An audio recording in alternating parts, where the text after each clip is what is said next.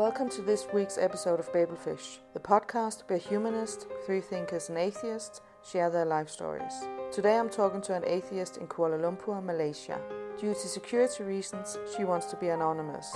In Malaysia, it's not easy to be an ex Muslim. We talk about the challenges atheists and especially ex Muslims face. We talk about science, feminism, and human rights. I would like to thank my patrons, Happy and Dini Peterson. Thank you so much for your support. Please give Babelfish a good rating in your podcast app. Please share Babelfish with your family and friends. In order to continue the podcast, I need funding. Remember, you can support Babelfish by becoming a Patreon.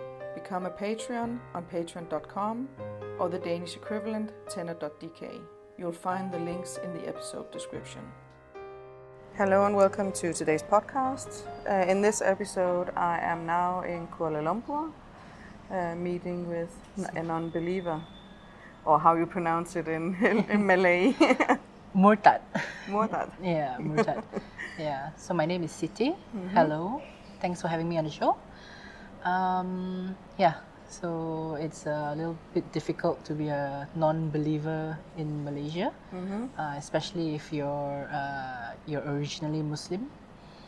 Um, it's, uh, it's it's quite a big issue as well. Um, in terms of like uh, like a few years ago, a couple of years ago, uh, there was this hunt for atheists by government ministers. So it's uh, the country is pretty hostile towards uh, atheists and especially people who are born Muslim but uh, who wish to apostatize or who wish to change their religion. Yeah, it's uh, very strongly frowned upon. Uh, excommunication is very frequent, um, and uh, a lot of uh, a lot of the ex-Muslims I know, uh, their families rat them out to the religious authorities. Uh, also, So they told on them to the authorities? yeah, Oh. they they they're, they're sabotaged by their family members who lodge a report uh, with the religious police. Yeah, because you have a religious police, Yeah. which is kind of really strange for me. Yes. Because we don't have that concept yes, exactly. It is. Yeah. It is quite a weird concept. Uh, they literally police you. Um, so so- and they have quite a bit of power as well. Um, they can fine you. They can uh, arrest you as well, uh, together with the secular police. Yeah. Yeah. So, and uh, one of the things they enjoy doing is uh, they enjoy going on Khalwat raids. So, Khalwat is this concept whereby uh, unmarried man and an unmarried woman are together in the same room. So, um, if the religious police uh, gets a tip off, usually it's a tip off, um, and then they find the couple together, uh, it's a crime for unmarried men and women, Muslim unmarried men and women to actually be together in the same venue behind closed doors. Okay. Yeah, so what they do is uh, maybe someone would sabotage them. They would call the religious police in their state.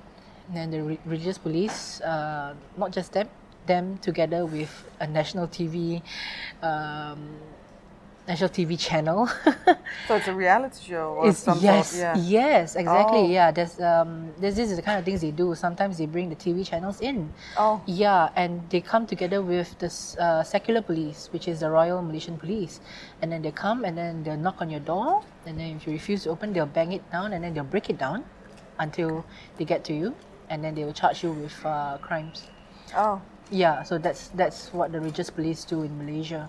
These are some of the things, and these kind of things, they happen quite. Uh, it's not an uncommon occurrence. It happens uh, quite often as well. Yeah, because you both have Sharia courts and uh, Yes. ordinary courts. Yeah, we, we, we have a dual legal system. One of it is uh, civil law, the other one is the Sharia law. So um, the Sharia system uh, is supposedly only for Muslims, but it affects non-Muslims as well. And the, the civil court affects everybody, uh, regardless of whether you're Muslim or not. And um, in general, I mean, uh, technically they would say the Sharia and the civil law are on equal footing, but um, it's not really in practice it's not really because uh, certain sharia punishments such as the death penalty for apostasy uh, cannot cannot be enacted because it's limited by the penal code it's limited by the civil laws So But the civil laws civil laws overrule, overrule the override death penalty. yes correct Okay. yeah, Yeah. because uh, in certain states in malaysia uh, being an uh, being an ex-Muslim or leaving Islam uh, will come with the death penalty. Yeah. But it's only if you're leaving Islam. If you leave another religion, it doesn't yes. matter. Yep. Um, for other religions, there's no such thing as a religious police or something like that. Uh, it's just for Islam. Only. Yeah. Oh, Yeah. okay. Um, and your own background.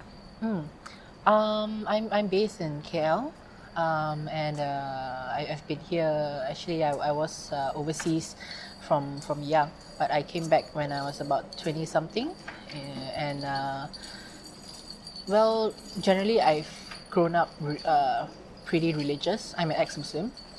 Um, and I, I, I did the whole f- pray five times a day, uh, fasted during Ramadan, you know, um, all, all, those things that required is required of a good Muslim. Um, but I only started questioning. I mean, I've always been someone who questions a lot of things from young, uh, which is why my, my mom is highly religious. So there was a lot of tension, a lot of uh, fighting between me and my mom because I, I tended to ask questions that she was very uncomfortable with with regards to religion. Yeah. Um, but uh, growing up, that that um, that intensified until adulthood. I mean, I was pretty sheltered uh, in a sense whereby my whole life was uh, revolved around Islam, uh, Islamic way of life. Uh, how I do things uh, is got to be in line with the religion. Uh, I, I never covered my hair or wore the hijab. Uh, that's, Okay. that's, that's one thing that that's uh, that my mom was, my parents were quite okay on.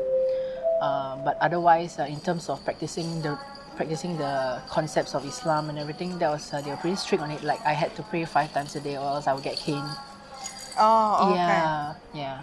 So that's um, that's pretty much how I was brought up, uh, and I lived in a very Islamic bubble, whereby uh, pork, alcohol was forbidden, and uh, it was not like you didn't really think much about it because it's been indoctrinated uh, in you from young. Yes, so it was just everyday life. It's just everyday Yeah. life, yeah. So you, you didn't think it anything out of the or- ordinary. And um, when I when I went to uni, um, I was in my early twenties. Um, I started questioning more because uh, I I had a lot of unanswered questions. Like, like one of the things I was asking in my life, like because I had quite pretty severe depression also when I was a teen. So um, I I sort of turned to God, but it didn't really do anything Oh, okay. you know yeah. like, and i was i was wondering like you know and also i thought about how there's a lot of uh, hardship in the world there's a lot of problems in the world uh, people killing people and muslims killing muslims so i was wondering you know if if, if god was real uh, if god existed why would he allow this to happen you know if he had the power to prevent um, to prevent violence to prevent uh, bloodshed you know Yeah. It's either he's too weak to do it or he does not exist. You know? And as a Muslim, that time, it was always on my mind. Uh, but the thing is, my faith was very strong. Like I was like I, I would say delusional. you know, it- when you come when you think about it, it is quite delusional because uh, you ins- I insisted on thinking that no, God is forgiving, merciful. God has plans. So I, I came up with compensatory reasons for for God's uh, so-called inaction. Yeah. So and it was only like uh, in uni where I was exposed to quite a bit of uh, atheists. Actually, it was my first encounter with atheists online. Yeah. Yeah. So um, I've always been scared, uh, or rather, I've always been told that they're really bad people. You know that uh, these people No are morals or anything. no morals. yeah. Yes, exactly. The, the same whole argument. Uh, like they are lost without God, and then they will like they will like have homosexual sex or something. like, Yeah. yeah. It sounds so ridiculous now that I think about it. But yeah, that's the kind of uh, That was your reality. that was my Yeah, reality. yeah. Yeah. So this is the kind of uh, ideas you grew up with. You know, you, you normalize them, and then like even now when when I'm so different, it feels like wow, like a veil has been lifted off me when I when I sort of uh, discovered Mm. atheism. Um, a lot of my questions went unanswered, but at that time, when I was uh, I think in my teenage uh, late teen late teens, uh, I I did engage with quite a few atheists as well, but I came from a position whereby I defended Islam. So it was always it was always very difficult to have these arguments and conversations with atheists. So you remember a story? Yeah, this argument I had uh, with some atheists uh, coming from a Muslim position. Uh, it was about rape, and uh, this, the the argument by them was that uh, women uh, women do not ask to be raped regardless of what they're wearing. So for me, from my position, from what I was taught, uh, I I said that you know it's uh, it's 50-50, meaning it's like 50% is the woman's fault, 50% is the rapist's fault. Okay. Yeah, now I'm thinking about it, I'm a feminist now, and it's like, wow, that's crazy. um, but yeah, that that um, the the reason is because uh, in Islam is is is stated that uh, inside the Quran that women are to um, to cover themselves up, uh, and men are to lower their gaze. Yeah. So, um, but when rape happens, uh, basically the, the idea is that women wear in ways that are tempting towards men. So, which is why they, they, they rape. But Oh, at that point of time, um, I, I had no idea. I mean, it was literally a Muslim bubble I was living in. You know, it was so un- unexposed to the world. Mm-hmm. Uh, I, I, I wasn't aware that there's such thing as marital rape. I wasn't aware that, that women who covered up, uh, like as in wearing the burqa, could get raped as well. Mm-hmm. Which uh, I mean, for, for now we all know that uh, whatever you wear has got nothing to do with with Yeah, because it happens no Because matter happens. what Yeah. women wear. It's yeah. hundred percent the fault of the rapist, yeah. But so, but because I was so unexposed to the real world, um, so kept uh, indoctrinated with my beliefs, and uh, these beliefs, I don't know. That I mean, it's partly community, it's partly uh, my parents. You know, they have all these very conservative beliefs that are not backed by reason, and then like uh, they propagate these kind of beliefs, and then I believed it. Yeah. Yeah, so this I believe this is what's happening with a lot of uh, a lot of Malays over in Malaysia, especially those born uh, into Muslim families. Um, they are fed a certain kind of narrative about life. Yeah. Uh, it's uh, I call it I call it their little Islamic bubble. when Yeah. yeah, so when when this bubble was burst for me, I felt it was really palpable. Like I could feel a huge veil lifting off me. I saw the world in a completely different light. The, like the more I learned about the world, Yeah. um, and the more I thought about the arguments by I had with atheists. yeah. Yeah. So one of uh, a lot of the discussions about um, this uh, existence of God, um, powerless powerlessness of God, you know, and then like these questions kept uh, they had no answers for me. Coming out of the bubble, you were Yeah. starting in science. Yes, I, Yes. yeah. Um, I, I studied science. Uh, I, I was in biotechnology, so some of the things I learned as part of my curriculum was uh, concept of evolution. So um, and then it um, it struck me as well that you know evolution is actually real, and uh, it's not just real; it's observable. And and at that time, I mean, in my ignorance, I always tried to tell myself, "Oh, it's just a theory," which is what a lot of Muslims like to use. It's just a theory; it means Yeah. it's not real. But that, that's that's not what uh, evolution is about. You know, it's, it's it's provable. I mean, you, you can prove it, and You then can prove it, Yeah, even though you call it a theory, because Yes. that's all science. yeah, I mean, gravity is a theory too, but you still believe it, right? Yeah, yeah. exactly. They, they don't understand that that there's a different kind of uh, meaning behind the word theory. Mm. So um, yeah, and the more the more I was exposed to it, uh, the more I questioned, and then I realized, you know what, actually, it doesn't make sense also for us to actually descend from two human beings, okay, who who supposedly had uh, had intercourse and then produced children and then had intercourse with their children to produce Yeah. more children. Yeah. Yeah, it does not explain the diversity of uh, life on, on Earth. It does not explain the diversity of human beings on Earth. You know, and also there's a whole thing about the genetic pool. Um, I'm assuming those two first humans had human DNA, I suppose. yeah, and, Yeah. and, and then you, you, you can't you can't make a huge genetic pool out of two uh, same human beings like that, you know. Yeah. So unless uh, so definitely they had to like sort of like evolve as well to be able to come up with a huge enough genetic pool that for um, for billions of years later um, that can that can have the kind of diversity that we have. So that was a position I took that evolution was real, but Adam and Eve was real. so that was the kind of that was the kind of like middle ground position Yeah. I, I, I took, uh, which which it didn't make sense also lah because um, uh, like there's evidence that um, that we evolved from that single cell organism, you Yeah. know, and the whole uh, the the primordial soup.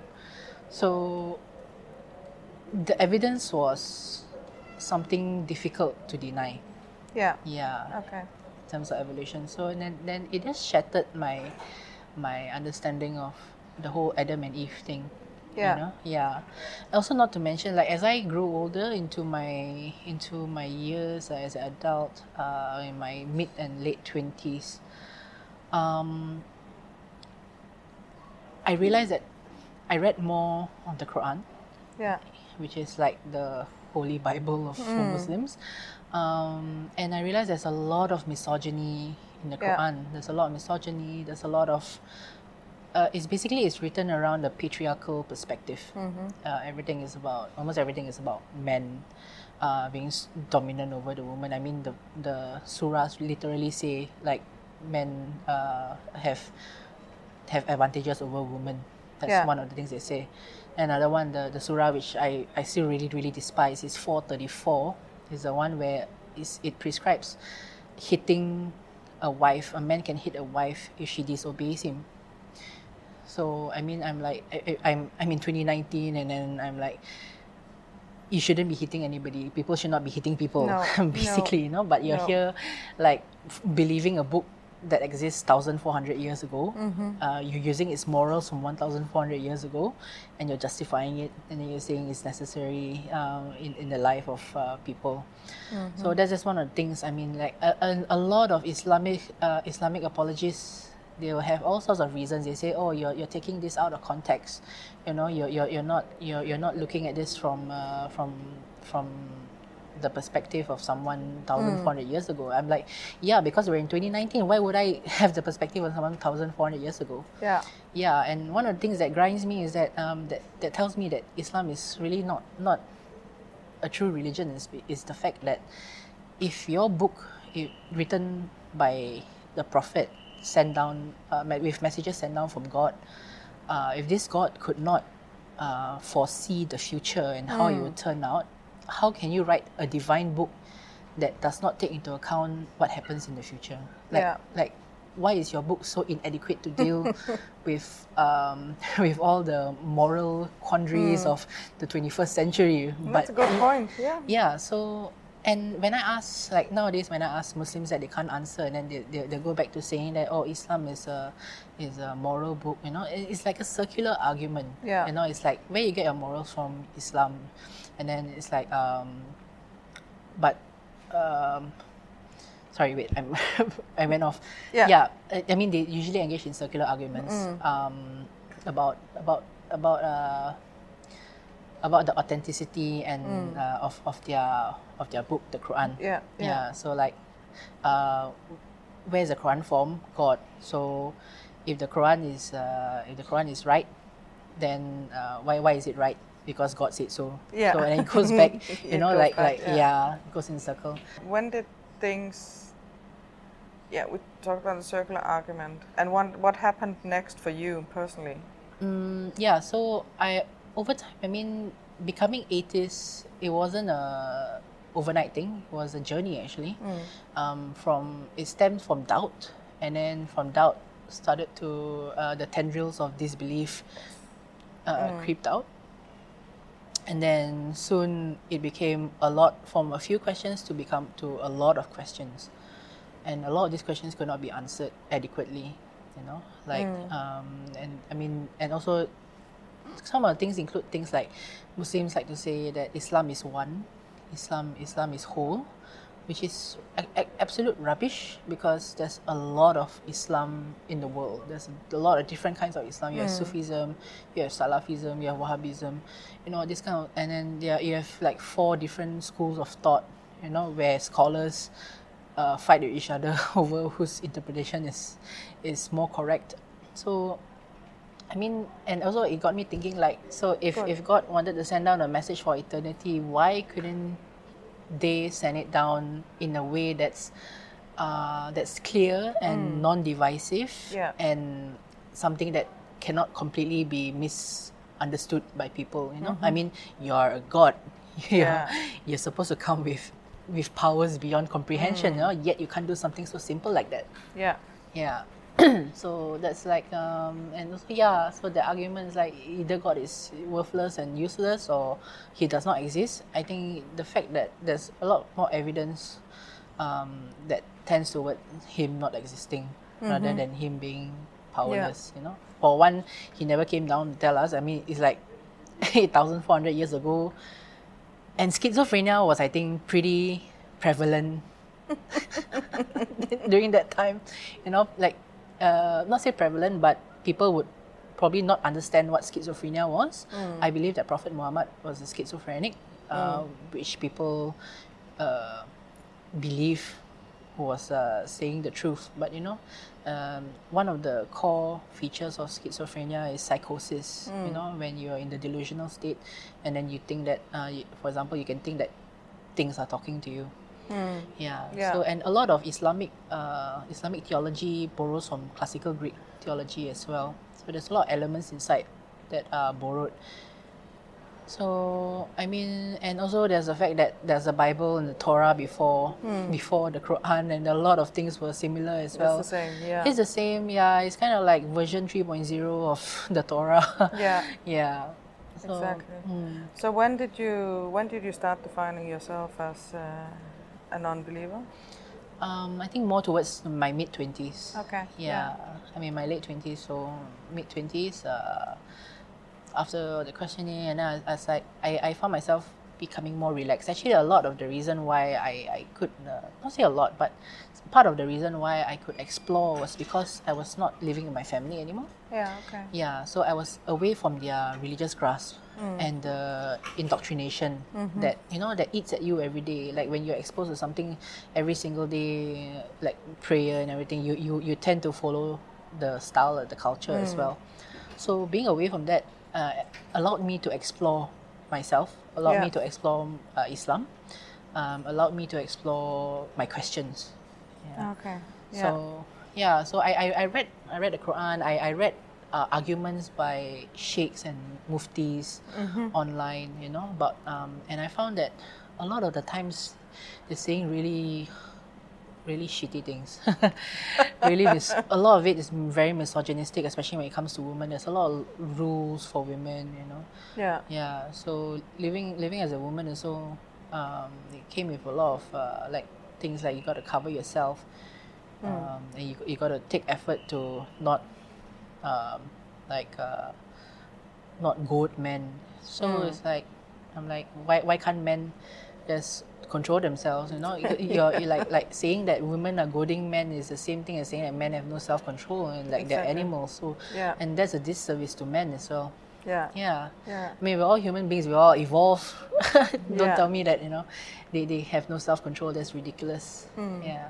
So these are the kind of narratives that um, traditional traditional I would say Islam would actually try to push onto its believers. And one of the things that irks me the most is that they're tre- teaching this shit to children. Yeah. They're, they're, I was indoctrinated from young, and children have no choice but to be indoctrinated. Mm-hmm. Like, um, they, they, they did not choose to be born to a Muslim family, and uh, Muslim and governments are not saying that oh you, you can't force religion on your children because for the longest time people have allowed people Yeah. to force their religion on children. You know, I mean, for other religions like Christianity, maybe it's not so bad. I mean, comparatively, like uh, you, you don't have really extreme things in written in, in, in, in the books. I mean, there, there are There are. inside the Yeah, there are. but but they're just not followed.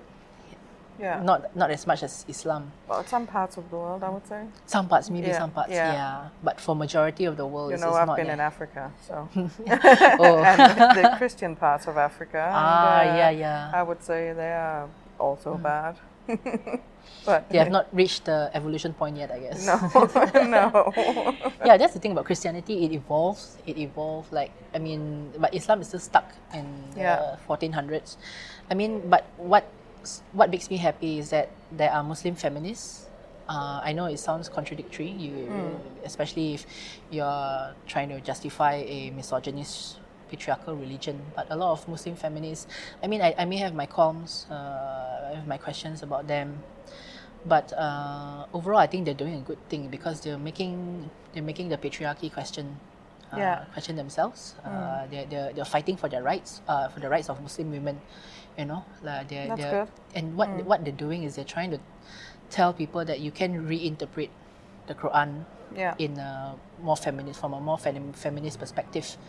So you have in here in Malaysia there we are, have yes, there are Muslim women there are Muslim speaking up. Mm. feminists, yeah, and I think that's that's a really good thing about Malaysia. Like you, you don't have you hardly have Muslim feminists in like Singapore, you know, because it's not it's not religion and women is not such a huge issue in Singapore, for example, because they're secular. Mm. Yeah. So, but in Malaysia, there's a lot of Malaysia. One good thing about Malaysia is there's a lot of people who fight, like Yeah. people who fight for their rights. So they're really passionate, and then they they they do what it takes you know, to to drive the point home. Mm. So these Muslim families, they do a lot of things. Uh, some uh, a lot, most of them are uh, no, one of them is sisters in Islam. So they they they help. Not only do they help women, uh, Muslim women who are having marital problems, issues like you know, um, like husband cheating on her or something like that. Um, they actually do push for religious freedom from religion as well. Oh, okay. Yeah, they call it freedom of religion, meaning you are free to choose whatever religion you Yeah. have or no religion. Yeah. So there you have common ground, the We have common atheist ground, community and uh, the Muslim women. Yes, Yeah. correct. Yeah. So I mean, being a Muslim woman, my ex-Muslim woman, woman myself, uh, it is always good to be able to have a community to that shares shares your views, uh, and people who actually do something to help other Muslim women. Like I shared with you earlier, um, this survey by Sisters in Islam as well. They found that seventy-two percent of Muslim women, um, they agree with polygamy that men can be polygamous, but 32% of them said that they would not accept a their own their own husband. husband. Yeah. And what's shocking was that 21% of Muslim women in Malaysia believe that it, it is justifiable for a husband to beat his wife. Yeah. And it is actually mandated and uh, ordained in the Quran, which is the, the default book that Muslims should refer to. So it's quite problematic when Mus- Muslim women are themselves indoctrinated. I mean, I mean, yeah, we, we see it the same as, as in women uh, uh, forced to be within within patriarchal societies. The same is happening in Islam. It's a highly patriarchal kind of system. Seeks to maximize control of uh, women by men, and um, there's for the longest time there's nobody fighting against it. But uh, yeah, but uh, Muslim women in Malaysia are fighting it, in Egypt are fighting it, even Saudi Arabia are fighting it. Yeah. Women are starting to wake up, and that's amazing. Yeah, that's Yeah. the first step. Yeah, that's the first step, and I feel that uh, these women are they they would play a really huge role in evolving the religion yeah. in itself. I mean, I'm I'm not anti-Islam per se. I just criticize the religion a lot.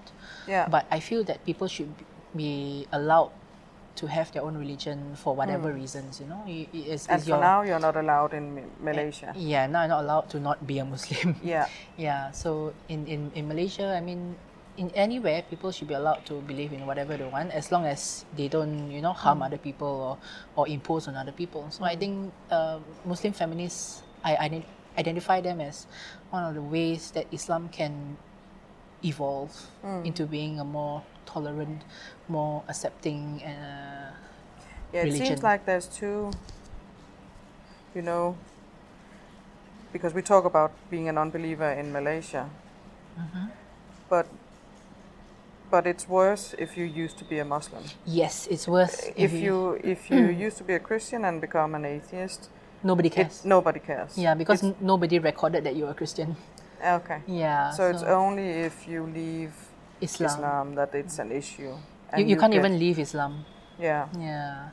Over here. Um, Yeah, you have to. You are off. You are officially registered as a Muslim. Yep. Yeah. Yeah.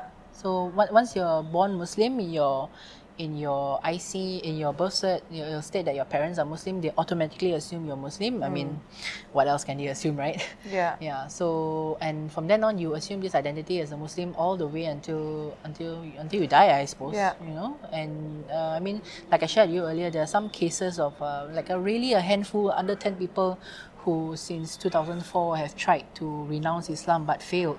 Uh, one of the most famous one was the case of Lina Joy. She wanted to convert to Christianity um, to marry her partner, but I think uh, she tried going to the lower courts. Actually, first she tried at the National Registration Department. She tried to change her religion on her IC, but they said that they couldn't. You got to go to you got to go to the courts. So she went to the courts, and then they were like no, and then she was like, I want to appeal, and then they, she appealed and then it went to the higher court and then the higher court rejected her as well. So eventually after spending so much money so much time it was like a case that took years hmm. like like four or something four or five years i think. She gave up. She went overseas hmm. and nothing was heard of her anymore again.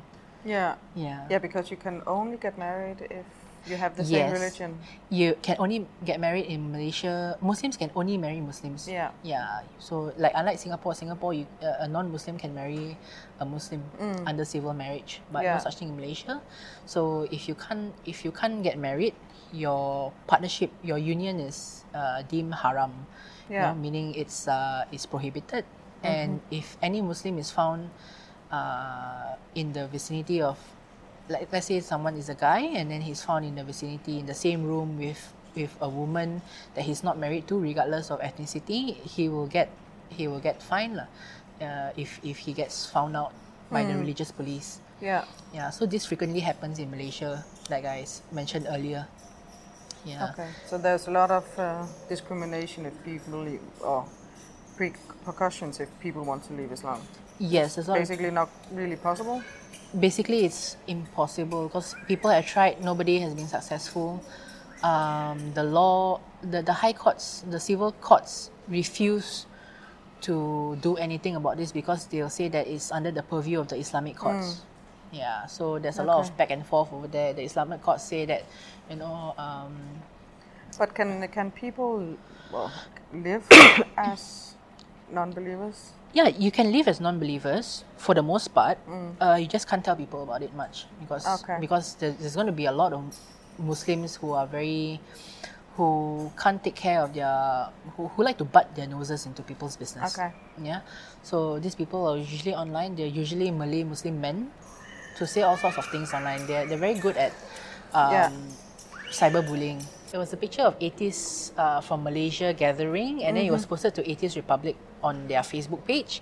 And then some Malay males, you know, they happened to chance upon the picture, and then they made such a huge fuss about it.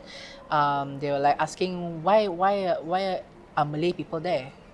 Why are Muslim people there? This is an atheist, atheist outing, you know, haram, blah blah blah blah blah. They made such a huge fuss that the news outlets pick it up, and then it went to the to the ministers. Uh, at that time, it was uh, the Barisan Nasional, which is was the former government, uh, the, the, the same government with the prime minister that was embroiled in the one MDB scandal. Yeah, so they, they tend to be a bit more on the conservative side. They like the conservatives lah. They like the Republicans. So they uh, one of the ministers in the prime minister's department. He said uh, atheists should be hunted down. We will hunt down this. We should hunt down these atheists. Yeah. So I mean, as a minister, your words have clout. Uh, Yeah. They have a lot of uh, influence on people, and and of course, the, these online mobs they felt justified in hunting down these atheists. So Yeah. uh, one of one of someone I knew who who went to the meetup, he was investigated by the religious police in his uh, in his state. I'm Oh. not sure it's Selangor or Kuala Lumpur, but he was investigated. They looked for him. Uh, they sent him a letter, and then they told him to go down for uh, interview. Mm. So this kind of shit happens. Yeah. Uh, I, I I don't know what happened after that. I, I, I haven't been in contact with quite a few people. So but uh, as far as I know, I think he turned out okay in a sense. I think maybe he, he made it. Yeah. So Okay. so there's there's this risk of being found out when you live as a non-Muslim publicly. You can't come out. Basically, Okay. it's very difficult for you to unless that's why a lot of um, uh, ex-Muslim Malays, they uh, they use a pseudonym online. They use a fake account on Facebook. Okay. Yeah, To be able to. to be able to say this kind of thing. Yeah, like even okay. for for MASH, uh, Malaysian Atheists and Secular Humanists, we we, we don't uh, we don't want to go very public either. No. Yeah, we can't because we have a lot of ex-Muslims in our ranks. Mm. So um, yeah, like a lot of us really That's also why we don't use your name. Yeah, correct. Yeah. so yeah. it's really difficult. I mean, like Is it um, getting better or worse? What do you think? um, I think not much has changed. Okay. even though the, the new government came into power, they've not done anything anything to gain our confidence in, in their governance. Like uh, like they they took the religious authority under the Prime Minister's department, which gives it a lot of power. There's a lot of there's a lot of power being in the Prime Minister's department. Yeah. So was that really necessary? You know, they they they they're not cutting the budget for Jakim, which is the, I mean, they're not cutting it by much. Okay. I guess. Yeah. I, I can't remember from the recent recent budget 2020. What about in everyday life? in everyday life? I think it's still going on. This whole raids, you know, this whole sending letters to people. Okay. This whole uh, yeah. So it's not getting better. no, it's no not. changes. No Okay. changes. Yeah, it's it's business as usual. Okay. Yeah. I mean, until a minister publicly says, you know, uh, you got to leave the atheists alone, Mm. atheists and humanists alone, then will Oh, things okay. change. But they won't do that because they need the votes of the Malays. So it's still a Oh, okay. political game. Yeah, Whoever okay. wants to stay in power, you got to keep. Yeah. So the people here, basically, um, they they define what kind of government you get, and Mm. it's is an uphill battle for non-believers Mm. because you're fighting against people, the majority of people who want Islam, Mm. who want to be, who want to force people to to live by their by their rules. You know, Mm. like okay. like they always say that Sharia and Islam is only only for Muslims. Mm. It's not. I mean, if you are ex-Muslim, you are an atheist, you're no longer a Muslim, Mm. right? Yeah. Yeah, if you renounce the religion, it's a personal it's a personal choice. Mm. You're no longer Muslim, but you cannot choose to not be um, to be test tried by by Islamic laws. Ah, That's, Which is ridiculous, you know. And then Yeah. yeah, What do you, what does uh, MASH do? MASH stands for Malaysian Atheist and Secular Humanist. yes, that's, That's right. the organizational name. Yep.